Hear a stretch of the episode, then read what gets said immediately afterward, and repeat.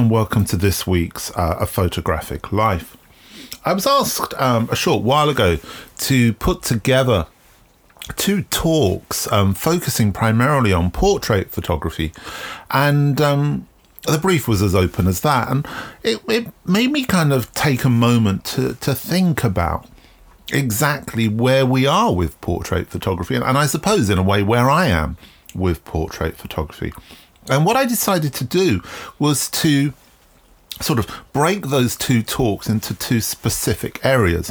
One uh, with portraiture created within a studio space, within a confined space, and the other um, portrait photography created in the environment, um, within a location of some kind. Uh, very broad. But then, having sort of made that decision, I thought, well, maybe what I need to do is go back and, and to just kind of see where portrait photography, um, in my mind, came from, and just to see if I can trace some themes that come came through that that kind of observation of work. So I decided to start off with Nadar at the beginning of the last century, a photographer that you may or may not be aware of, um, but whom somebody who Paolo Roversi spoke about in a previous podcast.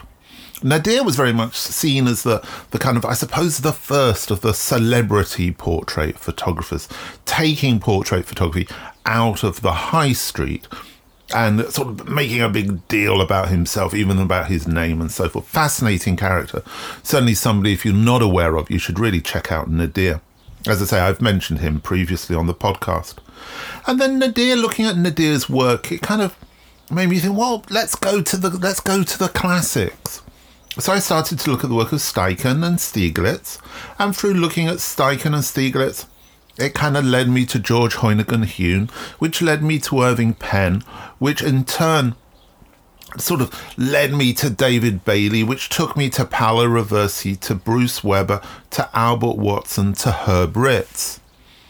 Pretty much a century there of work created within a confined environment and the themes which came through and really strongly as well uh, were to me very interesting because the essence of all of those great photographers' work seemed to me to be very simple and exactly the same. It was all about the nuance of gesture, and invariably that was a hand gesture or an arm movement. It was to do with that relationship between the camera and gesture, almost like a relationship between the camera and dance. The work in itself was very simple, and therefore the gesture became the form by which the composition of the photograph uh, was created. Alongside this kind of uh, theme, was a very strong understanding, not surprisingly, but of light. How the highlights and the shadow areas were defined, whether or not they were very graphically defined or perhaps with slightly more su- subtlety. But the two things, that, that nuance of movement and that nuance of light, all black and white, obviously, which allowed that kind of simplicity to shine through. So I found it fascinating, really interesting to literally just go through picture after a picture after picture and to build uh, a visual narrative from all of these photographers' work, picking up on these very obvious influences from one photographer to the next. It then made me think something else previously on the podcast, I've spoken about a, a certain kind of an aesthetic, which is very strongly, I suppose, drawn from the Dusseldorf school of observation, particularly when this comes to portrait photography. And I spoke last week about having seen a lot of degree shows, and I think I've probably seen about eight or nine degree shows this year, photography degree shows at universities in the UK. Um, and that work, um, that approach, that aesthetic has been the dominant. I mean, almost without exception. it's interesting because I'm not seeing the influence of the photographers I've just spoken about, and I'm not seeing that kind of, I suppose, definition of photography, that, that kind of refinement of photography down to the very small detail, down to the gesture, the gesture or perhaps an eye movement. Those very simple, classic um, forms seem to have been dismissed and in a way, I suppose I can understand that because everybody wants to do something different. Everybody wants to be contemporary. Problem is, when everybody is doing the same thing, it no longer becomes different. And it's very difficult to, I think, defend it as being contemporary because it's just become middle of the road. Maybe it's time to take a moment and to re look at the history of our medium and rediscover some of those photographers who perhaps today are not quite as fashionable as they once were, or perceived as being as important as they once were. Because I have to say, I think they are. Talking of looking at photography, I came across an article in the New Yorker magazine uh, last week. Well, the New Yorker online, actually. Um, and it was uh, a really great interview with the photographer Bruce Davidson. But the one thing that really interested me, and, and perhaps this kind of reveals the, I suppose, my geeky, nerdish kind of relationship with photography in some way.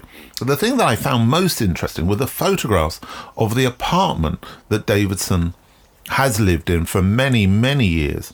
I think it's on the Upper West Side, and how that apartment was a reflection of him as a photographer. Um, as I say, check it out. It's online, The New Yorker online, Bruce Davidson.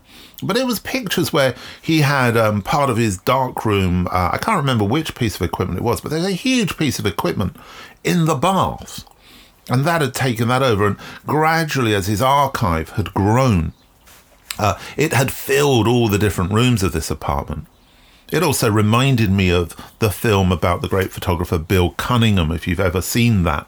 Uh, Bill Cunningham's New York is what I think it's called. Uh, but again, worth checking out.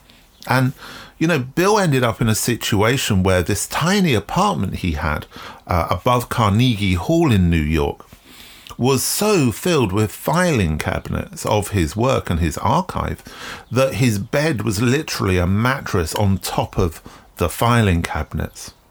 I'm sure we've all seen as well uh, photographs of Weegee's apartment, also in New York, absolutely filled with prints all over the floor.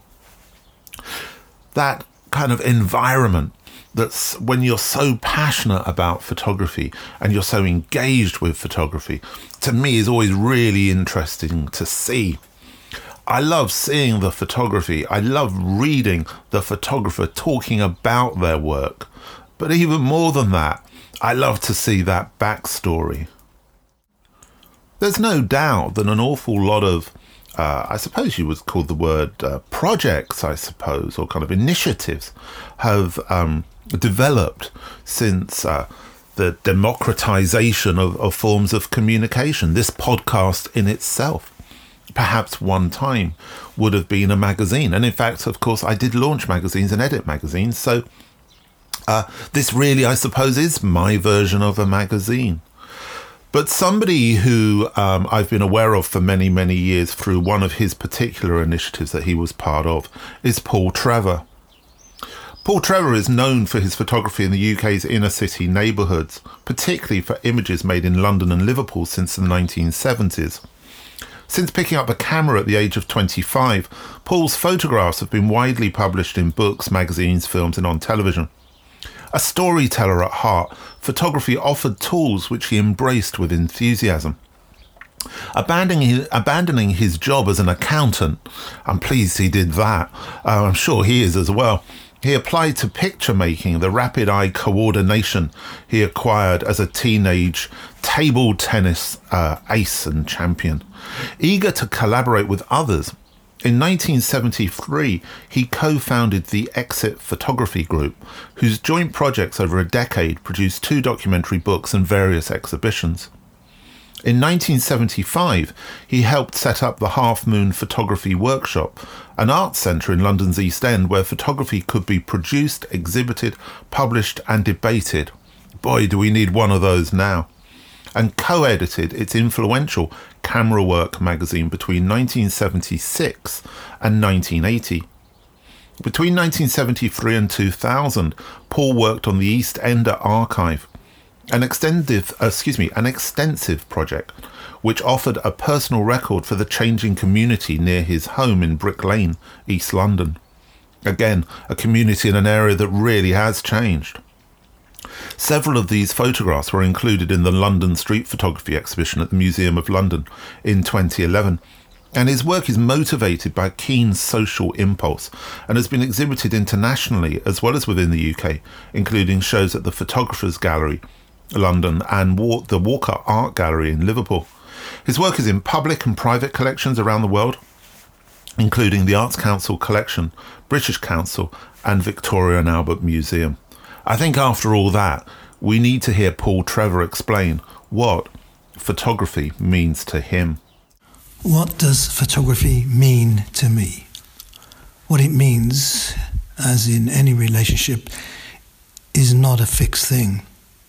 What I say today might be very different another day. I'm sure over the years I'd have responded differently depending on how things were going. But I think the thing that has coloured my relationship with photography most is the fact that for the first 10 years of my working life, I had nothing to do with it. I left school and worked in an accountancy office. I didn't aspire to be a photographer. I didn't know anyone in photography and obviously had no inkling I'd get involved in it.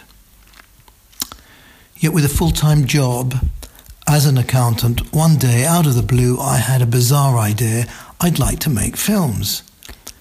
I reacted to this surprising thought by contacting an amateur film group that met at weekends.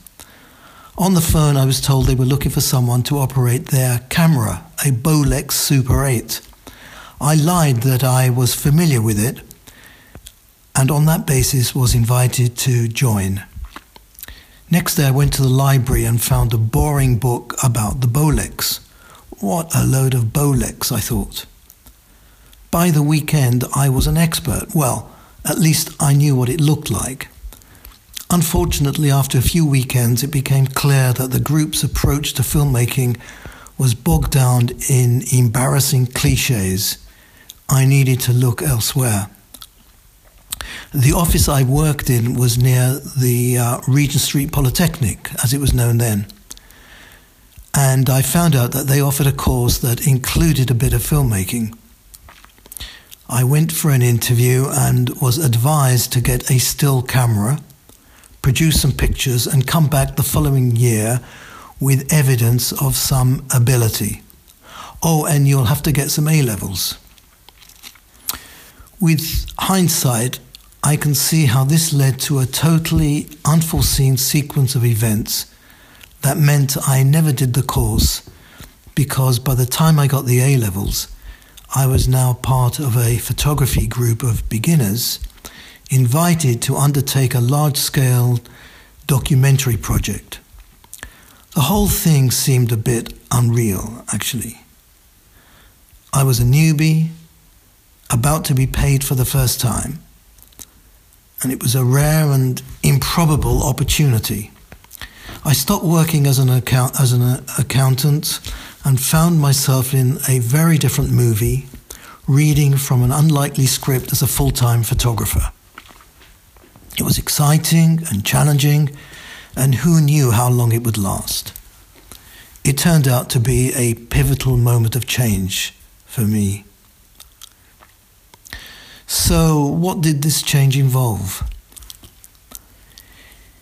It meant being self employed, having to be self motivated. It meant a big change in working conditions. It meant less financial security. It meant a camera bag instead of a briefcase. It meant getting to know other photographers, sharing information, learning from each other. It meant collaborating with others on joint projects. It meant more risk, more challenges, more fun. It meant using my eyes. It meant realizing that my restless curiosity had found in the camera a willing partner in crime. It meant seeing more of the world. It meant learning the importance of patience. It meant valuing accidents and mistakes. It meant appreciating chance. It meant discovering that photography has much more in common with sculpture than with painting. It meant thinking of myself as a producer rather than a consumer. It meant becoming more socially and politically aware. It meant making some sacrifices. It meant dedication. It meant growing as a person. It meant finding my own voice. It probably still means all those things. If I had to sum, sum it all up, I'd say the first 10 years of my working life was about earning a living, working to live. After that, it's been the other way round living to work. Wow. If ever there was a manifesto for photography and photographers, I think we've just heard it. Thank you very much, there, Paul, for an incredible um, contribution this week. I thought it was going to be good. It was even better than I could have hoped for. So, thank you very much indeed. Um, so much in there, just too much uh, for me to even stop and try and pick a few pieces out. But maybe one of the key factors um, that struck a note with me was that situation where uh, luck does play a part, but also we were talking last week about the importance of breaking rules. That idea of taking risks, uh, such a key part in, uh, I suppose, giving ourselves a life which may not be the easiest, but can certainly be fulfilling and challenging. And, you know, I quite often talk about um, when I'm working with people that we should head for the choppy waters because that's where the fun is. And certainly, leaving a life as an accountant and then starting to work as a photographer, as Paul did, is heading for those choppy waters. But look how rewarding that can be. I do also recognize that it can be incredibly tough, and there's been a lot of talk in the last week or so about uh, mental well being, particularly about men at this point. For some reason, it seems to be a, a bit of a zeitgeist thing. Um, so we must all be aware of that and not apply too much pressure uh, upon ourselves, and, and also, I think, our expectation. Um, but there we go. Maybe that's a little bit serious to end this week's podcast.